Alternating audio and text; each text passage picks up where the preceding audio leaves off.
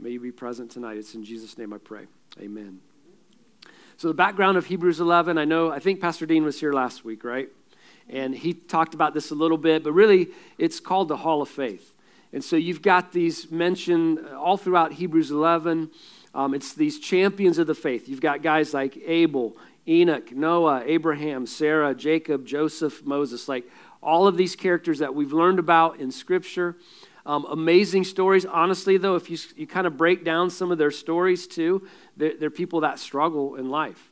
I mean, it wasn't just that they followed the Lord. There weren't, problems in their lives, but these are champions of the faith. And then I want to pick up in Hebrews 11, starting with verse 31.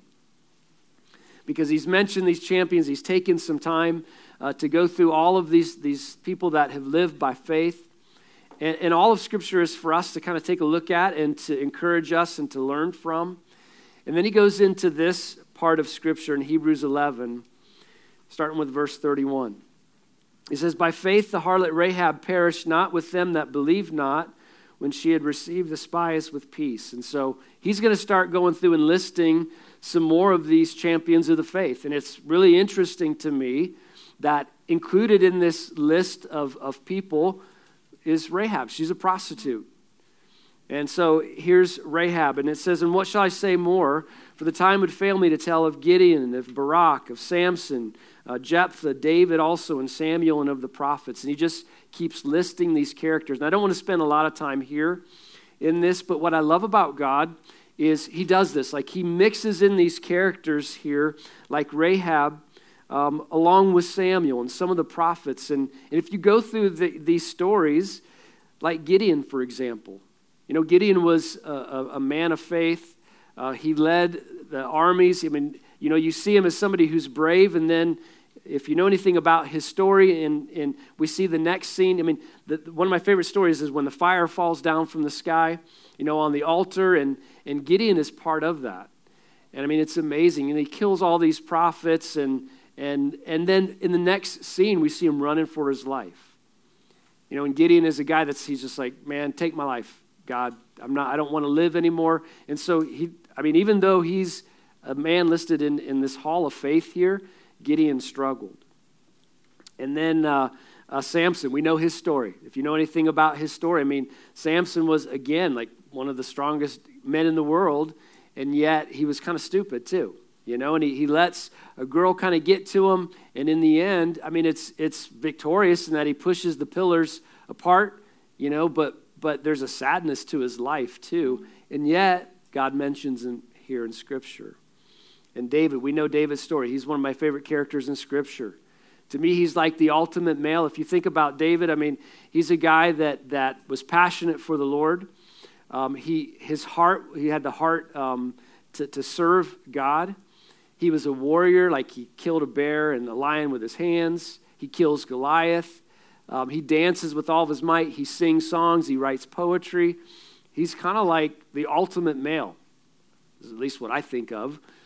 Right, Mitch? It's kind of like Mitch, sort of.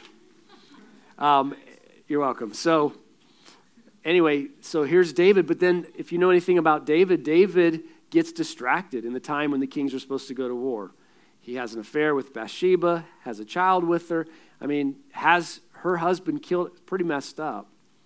But I think what's cool about looking at Scripture like this is just that's what God does. So often we are going to define ourselves by our mistakes. And that's what Satan loves to do. He loves to kind of point out your failures. And what I love about this in Scripture is that God is not saying that, Samson, who got tricked, who was foolish and got fooled by Delilah. He's not saying David, who messed up and had an affair and killed some dude. Now, he does mention that sometimes when he talks about David, but what I love about God is that he's a God that shows grace. And he really does. He honors broken people.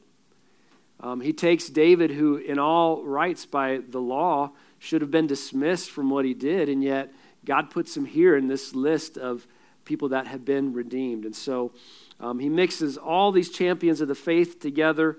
God restores them their dignity because he's a God that's about restoration and redemption. And so there's so many things we could talk about. I'm just kind of going through fast here because I do have to get to Hebrews 12, but I do want you to hear that because I think oftentimes in your life, again, Satan is going to define you by mistakes that you've made, and people are going to do it. They don't like to see people succeed, and honestly, when you start standing for the Lord, they're going to call you out for things that you've done in your past. That's just what they do, but I want to tell you that that's not what God does.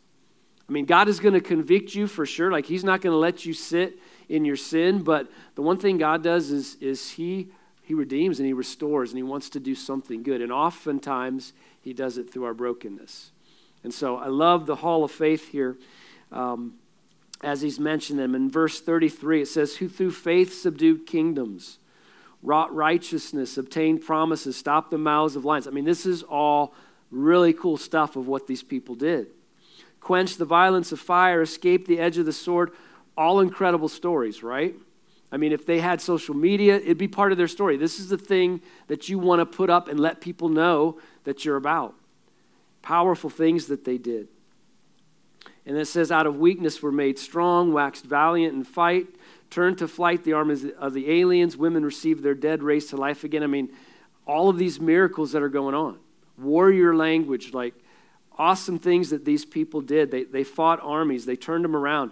People were raised from the dead, and that's all what these people were doing. And I think right now everybody's saying, that's what I want to experience. And Paul talks about this, about knowing God. If you're here tonight, I am going to make an assumption that there is something deeper within you that you're saying, I do really want to know about God. I do want to know him.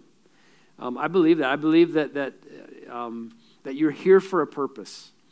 And maybe you don't have it all figured out, which you shouldn't, which none of us do. But you're here because you're like, man, I just want to know God a little bit. I want to know him.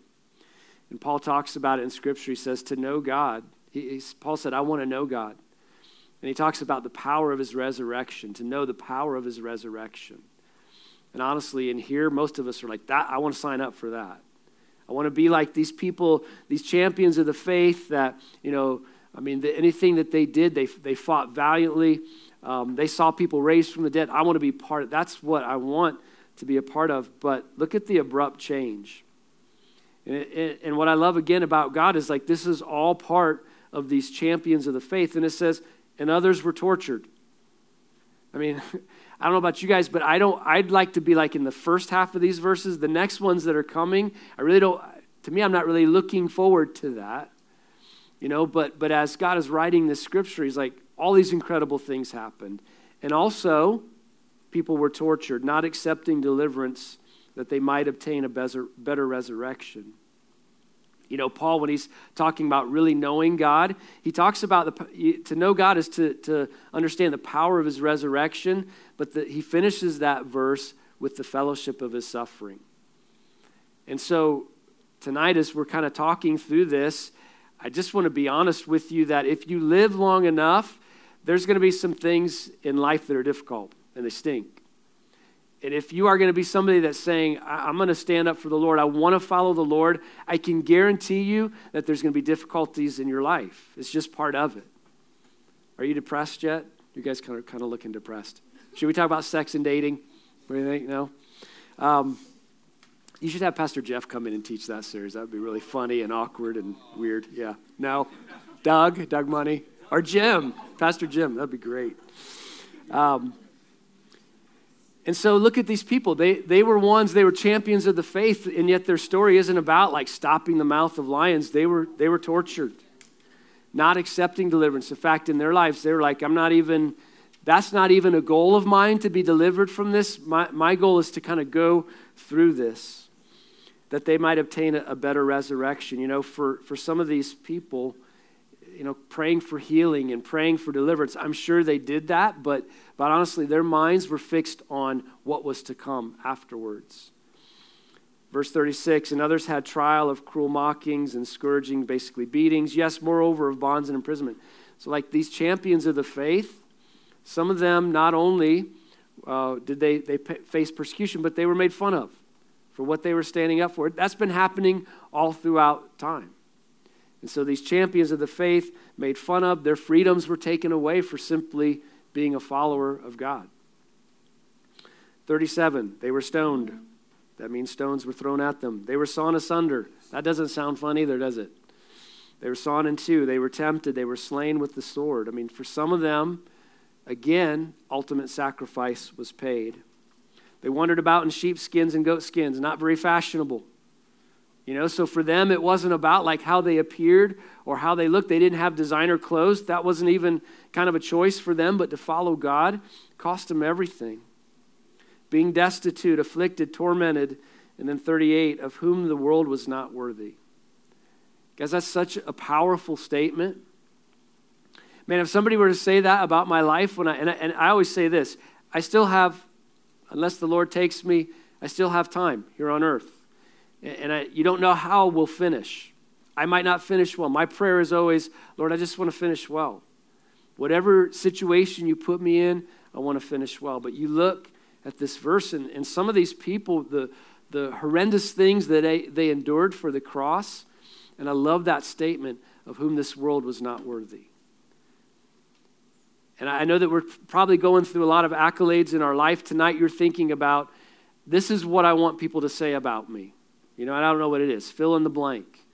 You know, maybe, hey, I want people to know that I was really successful, that I was a person that influenced a lot of people, whatever it is, that I made a lot of money, that I was respected, whatever that looks like for you, that I had people that loved me or whatever.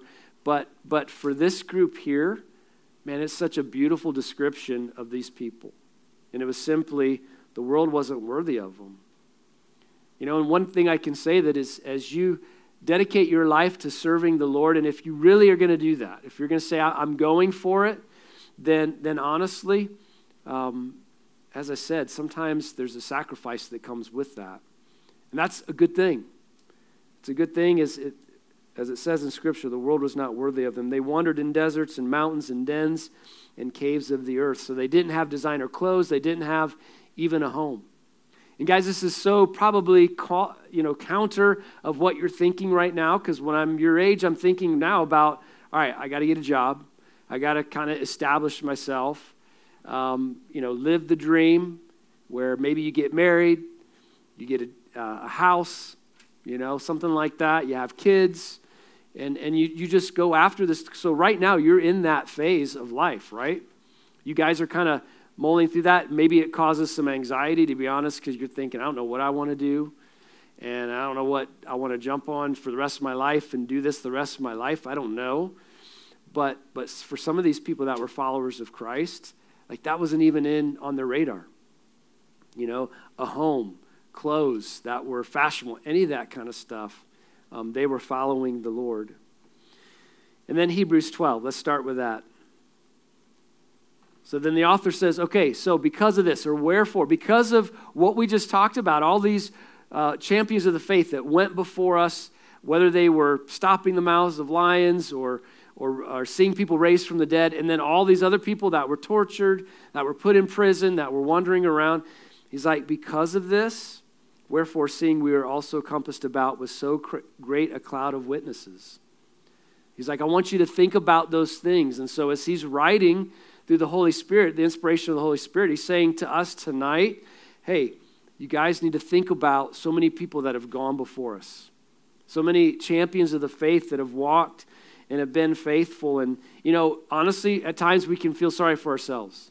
I'll be honest, in this season of my life, I've had a lot of plans of what I want to do right now with my life, but it's kind of on hold because it's almost like my son is back to when he was an infant. We got to care for him a little bit more than, he's not independent. And sometimes I'm like, Lord, I don't want to do this. I want to move on with my life, and some of the travel and things that we're supposed to do or that I thought we were going to do, we're kind of placing that on hold. And you sometimes tend to feel sorry for yourself, or you're not content with your own life. I think that's a big one right now. You guys are always looking at everybody else's life and comparing. And man, I don't have any social media, by the way. I feel extremely old. I am so happy about that, by the way. I really don't. My wife tells me that she's kind of in that Facebook world. I know that's for old people, but she'll occasionally tell me like stuff that's going on. I have really little clue of what's going on, and it is amazing. But I do feel bad a little bit for you guys because It's just constantly. You know, when I was growing up, I am starting to sound old now, but the 80s were awesome. I feel bad for people who didn't live in the 80s. The only people who had a phone, it was like in the back of your car. Some of the rich kids had one in the back of the car with the little, little wire and stuff like that. That was the only cell phone. Like you didn't know what was going on around you, just your little group of friends. And the only way that it could ever be like, if you did something, is if somebody told on you or somebody had a Polaroid and they took a picture right there. But that was literally, or the throwaway cameras, that was the only way. And you just didn't know what was going on in the world. And I think what happens today, because it says in Scripture that envy is kind of the root of all sin. And gosh, that's what Satan is doing right now to you guys constantly. Like you're comparing and you're looking at each other's lives and it's difficult. And so that's what happens to us. We're not content with our lives. When you're in those moments, think of the cloud. Think of this cloud of witnesses of others that have gone before. Those in Scripture have gone before. For me also, it's about some of the missionaries that have served. Pastor Aaron was talking this weekend about missionaries back in the day. They would literally load up all of their stuff in a coffin, their goods. That's how they packed some of it because they knew they weren't coming back. And in my life, I just kind of, I don't know if I've shared this before, but I got involved in missions. I was teaching, as I said before. Missionaries would come into our classrooms, and they would teach, and they would kind of share their testimony. And for the first couple years, for me, it was a little like, I had 3 sections of English 10, and they'd come into my one section of English 10, and so I couldn't keep teaching my other classes. And so I'm like, it's just kind of a wasted day, but let them do their thing. The students were kind of bored with it, you know. But I started listening to these missionaries in my classroom.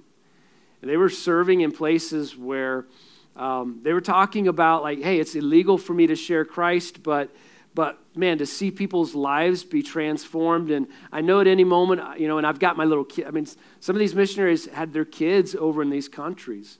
And they're sharing these stories. And I knew in that moment, like, man, I talk a lot about Jesus kind of in theory, and I teach about him with my students, but for these people, it was radically different. And God started just really convicting my heart. I'm like, you guys are not just talking about faith and preaching it and teaching it, you're living it out. And for me, like that, I was drawn to that. And so I was in a Bible study, and I went home kind of that night, and I told my wife, and I told some of the guys in the Bible study, I'm like, hey, I think God's called me to do something in missions. And none of the guys in the group, it was a husband and wives in the group, but they'd never gone on a mission trip. So they're like, oh, that's cool, you know. And I told my wife, hey, I think God's called me to missions. And our kids were, Logan, our youngest son, was little at the time, and in her mind, she's thinking a hut in Africa with the kids. And she's like, there's no way I'm going. I mean, God's going to have to change my heart if he's going to call us out. And literally for like a year, every time I'd say, hey, just pray for me because I think God's calling me to missions. And every time it was like, that's cool. We'll do that. We'll pray for you. Until eventually I'm like, I got to go because I know if I don't go, I'm going to be disobedient. I was coaching baseball at the time, and my assistant coach, a young kid, and we were talking, and he was talking about a trip to the Dominican Republic. And I'm like, so it's baseball? I'm like, yeah, it's baseball. It was cool. We share the gospel. We play games. I'm like, that's it. I'm going. And it's so funny because, honestly, like, I'd never been outside of the country before. And so I didn't know anything about the Dominican. I honestly thought probably I was going to die. I'm not kidding you. I remember, like, kissing my wife. We got up 5 o'clock in the morning, and kissed my wife goodbye and my son, and I'm like in my head thinking, I'm probably going to die over there, but I know I got to do this, you know? And so I went over, and it was an amazing trip. You know, and it wasn't really one of those trips that, I mean, they shared the gospel in Spanish. I couldn't speak any Spanish. We just went, played, I coached, you know, our kids played a couple games. It wasn't one of those moments where you're like feeding hungry people or like holding a child or something like that, or like leading somebody to Christ personally. But I remember getting on the bus, and I'm around other players and coaches, and it was the last day, and like, man, I started crying. I was glad I had sunglasses on. But I don't know what it was. I think it was just being obedient. you know, stepping out and it was this weight that I had carried, and it was just moving forward and being obedient. It's kind of a long story after that, but it allowed me to meet and be involved in what I'm doing today and being around missionaries. And so as they're talking about this, he's saying, hey, you're compassed about by such a great cloud of witnesses. And because of that, think about them. They're watching us. They've gone before. It says, let us lay aside every weight and the sin which does so easily beset, or basically surrounds or traps us. And that's the question I'm going to have you guys ask tonight, okay? So this is I don't know. I don't know where you are on this. Usually when pastors talk, their sin is always about speeding, or like they eat cereal late at night or something, you know. But pastors sin too. Some of us more than others, Pastor Mitch. But, you know, we struggle. We struggle with sin. We're human beings. And so I'm not going to ask you necessarily. I don't know what you're comfortable with. But I do want you to at least contemplate this, okay? Because what the author is saying here is he's saying, all right, I've just listed all of these people that have gone before. And guys, I know, I feel like where I identify you in one place is that to me, I want real people. I want to be around real people in my life. Sometimes we're around people that are, you know, they can talk a good talk. And they can, they might even be a great speaker or whatever. They can inspire you. But for me, I want to be around people who are real. I want to be around people that they're not perfect, you know. And again, that's what God has shown us in Scripture. They're not perfect people, but they were committed to the cause. Like, this was real to them in their lives. And he says, so since we are surrounded by those people, he's like, let us lay aside every weight. All right, so let's look at that for a second, because I want you guys to think about it. What in your life weighs on you? And it's not necessarily sin, but what weighs on you? Because it's all of these things that it's going to trap you, and it's going to stop you, if you allow it to, from really serving the Lord as he's called you to serve. And so what is it? Maybe it's a past wound. I mean, maybe it's something in your life. Someone has hurt you, and it doesn't matter. It's like this, it just kind of, it almost is a shroud over you. Maybe how somebody has defined you in your own life or treated you. And so to like serve the Lord, it's always getting in the way. Like maybe you're trying to prove something and you just never feel like you're going to be adequate enough, or what is it, you know, in your life that is a past wound, or maybe it is a weakness, honestly. Maybe it's physically, you know, maybe you look at yourself and you're like, I can't do that. Man, I feel like I'm ugly or whatever. You know, what is it in your life where you say, you know how it is? I mean, as you're looking through and you're comparing and you look at yourself, and sometimes you say, this is the one thing that just keeps holding me back. Because of this, I've got to do things in my life to get attention. I've got to do something to be different, or I'm not confident in myself because of this thing. Guys, sometimes it's just something like your nose. You know, I mean, it sounds stupid, but it's true. Like sometimes people, it's just their nose. It holds them back from doing the work of the Lord because they're so fixated on that. So what is the weight? A relationship in your life. Maybe it's someone in your life, you know, whatever it is, it's like something that I'm saying right now. You know what it is. I know what my weight is in my life. You know, I'm not going to tell you what it is, but there's a weight, you know, there's a weight in my life. And I know it right away when I start talking about it. And I know that honestly, if I'm going to keep walking with the Lord, this weight, I've got to surrender it to the Lord. All right, I'll tell you, control is a big one. That's a huge one for me. That's a weight. Like I want to control. I want to like mitigate all damage in my life. So I spend a lot of my life like trying to control things in my life. And one of the worst feelings is when you're not in control. But that's a weight. You know, and how does it manifest itself? Well, I mean, I've gone to some pretty crazy places. I remember one time when we were going to Lebanon, and Lebanon is my first Middle Eastern country, and we had to sign a bunch of stuff to go, and you know, people were like, "Hey, if you get abducted, like Indian rocks can't come rescue you, like all these comforting things, you know.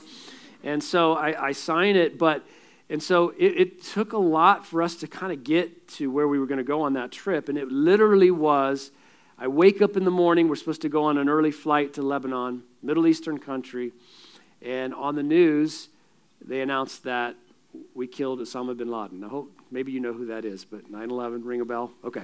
So, like, then everybody's saying, you don't travel anywhere. Don't travel to Texas. It's dangerous, you know. And we're getting on a plane, and we're going to a Middle Eastern country. And gosh, for me, you start talking about control. Actually, I went with Stacy Geyer was on that trip, too. Your mom was on that trip. So, amazing what God did. We almost didn't go. We thought about it. And that part of me about control kind of got in there, but we decided to go, and it was an amazing trip to be able to share Christ. And so what is it in your life, guys, that's the weight? Maybe it's a relationship. And then the second question I want you guys to think through is the sin. What is the sin that traps you? And it's one that, man, and again, I know when I'm saying it, you know exactly what I'm talking about. It's the one that you just keep kind of going back to. And it's the one that honestly when you know, so maybe break it down this way, lust of the flesh. In Scripture, it talks about that. What is it that you pursue to find comfort and contentment? You know, the one thing that I go after this, I'm wanting this to come through for me, and sometimes it's physical, lust of the flesh. Maybe it's lust of the eyes. What is it that you're envying in your life? Man, I want to be like this. If I could just have this, maybe that's a sin. Or the pride of life. That's something in your life that leads to pride and arrogancy in your own life. You know, a false image of trying to prove to others. And then he says, and let us run with patience the race that's set before us. And we're almost done, I promise. So what I want you to hear, too, is that if God doesn't come back soon, and God gives you a long life. For some of you, you got a lot of years here on earth. And to follow after the Lord, guaranteed that you're going to go through difficulties. And you're going to go through challenges. You're going to go through a lot of awesome things too. But as the author's saying here is that if you're going to do it, you have to be patient. And you're going to have to go slow. It's not a sprint. And so what are the things in your life today, if you're going to survive that, not only just to when you're my age and beyond, like what are the things right now in your life that you would say, man, this is a weight. I know this is holding me back. Even right now, this is holding me back. And then what is the sin in my life, my go-to sin that I know, like I just keep going back to it, you know, constantly, and it holds me back. And then Hebrews 12, looking unto Jesus, Verse 2, the author and finisher of our faith. Who do we look to? Who inspires us? It's not just these people that have gone before us, but we look to Jesus, who's the author and finisher of our faith.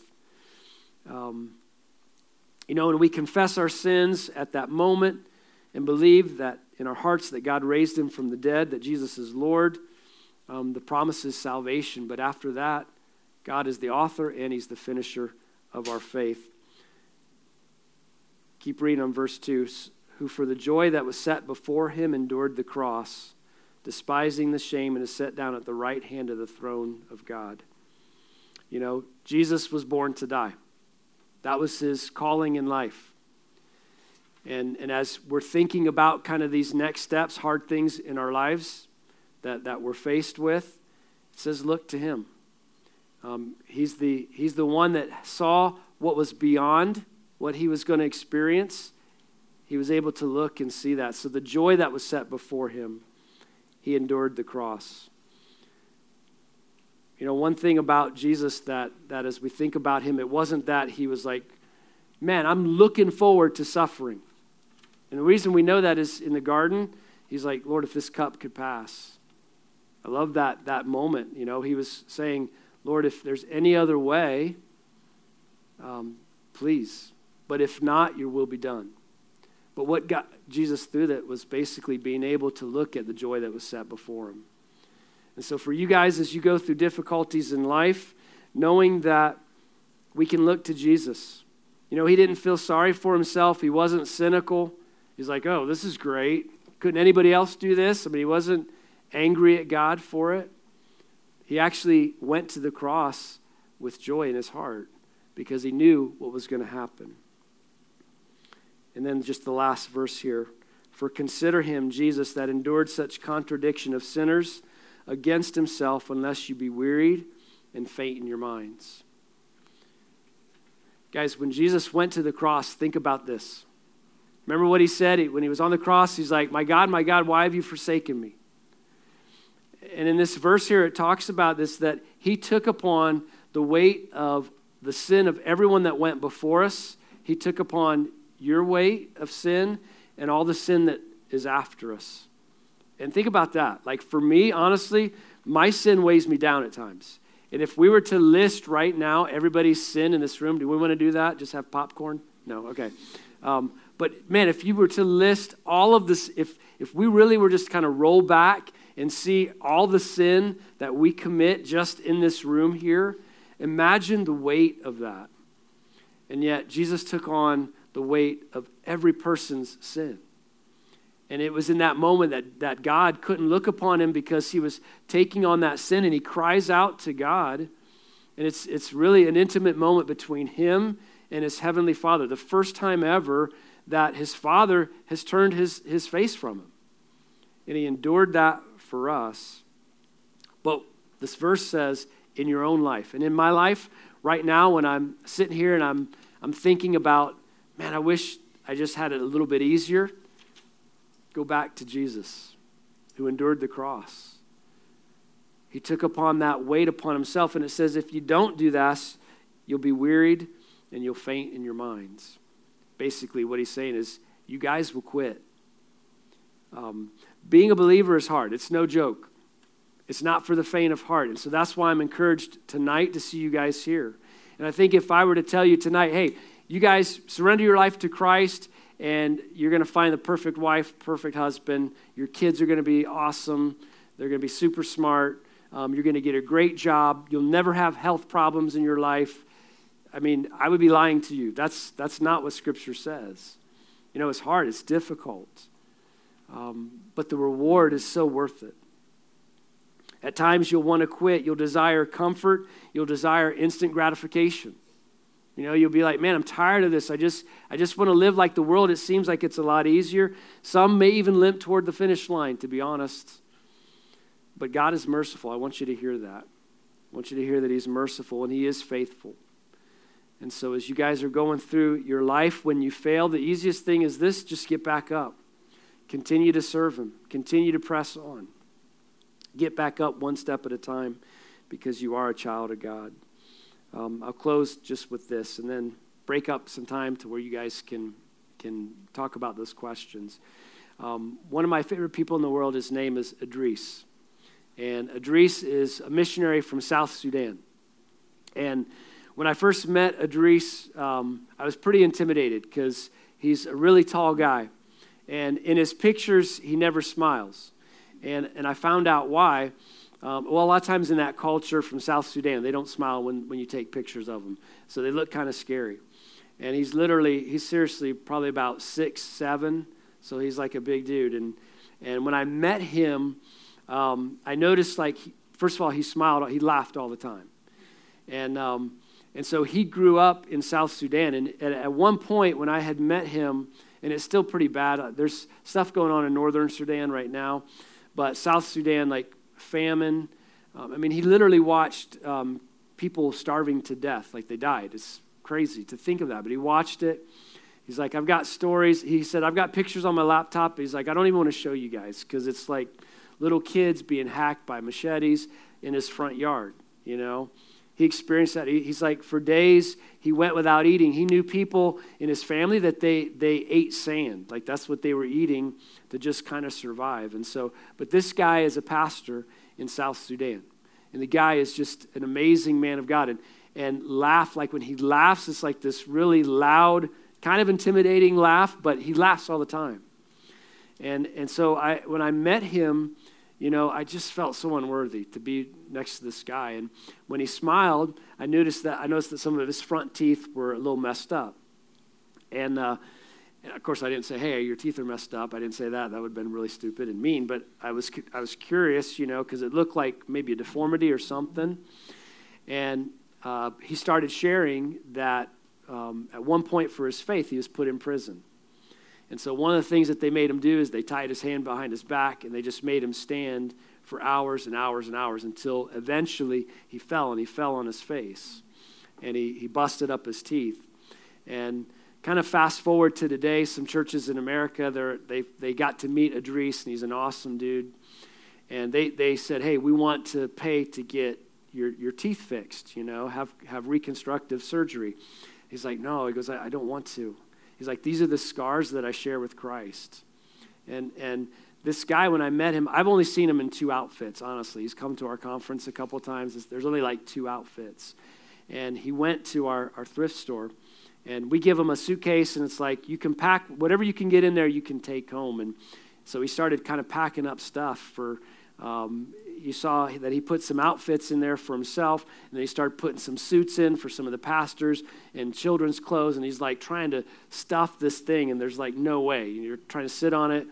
And the guy that was with him, he's like, Idris, you can't take all of it. So I started watching him, man, and this guy, Idris, first thing he takes out is the pants that he picked up for himself, you know, and he's cramming it down again. He can't close it, and I'm like, Idris, you got to take some stuff out, you know. Next thing he takes out is his shirt that he put in there. Long story short, at the end, he took out everything that he put in there for himself. Man, those are the people, guys, that they're out there, and they're serving, and they're real. And I've told him, like, I bet you love when you're in the States. He's like, I don't. I want to be home. He's like, you guys don't understand how it is to suffer for the Lord. It's a beautiful thing when you don't have anything and you have to rely on him. And he's the kind of guy in my life that when I'm going through a difficulty and I want to quit, I think about Idris. For a man who's like, serving the Lord is so worth it. And so for you guys, that's my prayer over you, that you would identify even now, what are the things in your life that weighs you down, that stops you from being that man or woman of God that he's called you to be, and what is that sin? So we're going to break up into groups, right? And again, I don't want you to make up something, okay? And if you don't feel comfortable, really, I'm okay with that too, okay? But I do. If you have some conversation time and you just want to maybe search some of those things out, or at least say, I don't really want to share with you, but I want you to pray for me because it's something I need to work through, okay? But let me pray for you guys, and as you're doing that. Father, I lift up these young people to you tonight. Lord, I know that you have created them. It says in your word that they are your workmanship, created unto good works. And so you've designed them, and you have a plan for them in their lives. And so, Lord, I just pray right now that as they're going through this could be a moment in their life where, Lord, they need, first of all, the to bring to conviction those things that are weighing them down, those sins in their life that are going to, if they don't deal with them now, it's just going to follow them all of their lives. And, Lord, maybe we can just commit together as the body of Christ that we will surrender these things.